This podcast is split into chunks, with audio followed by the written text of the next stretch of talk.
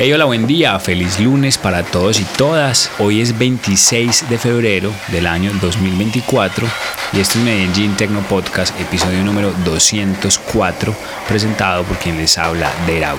Último lunes del mes de febrero y seguimos aquí como siempre compartiendo muy buena música.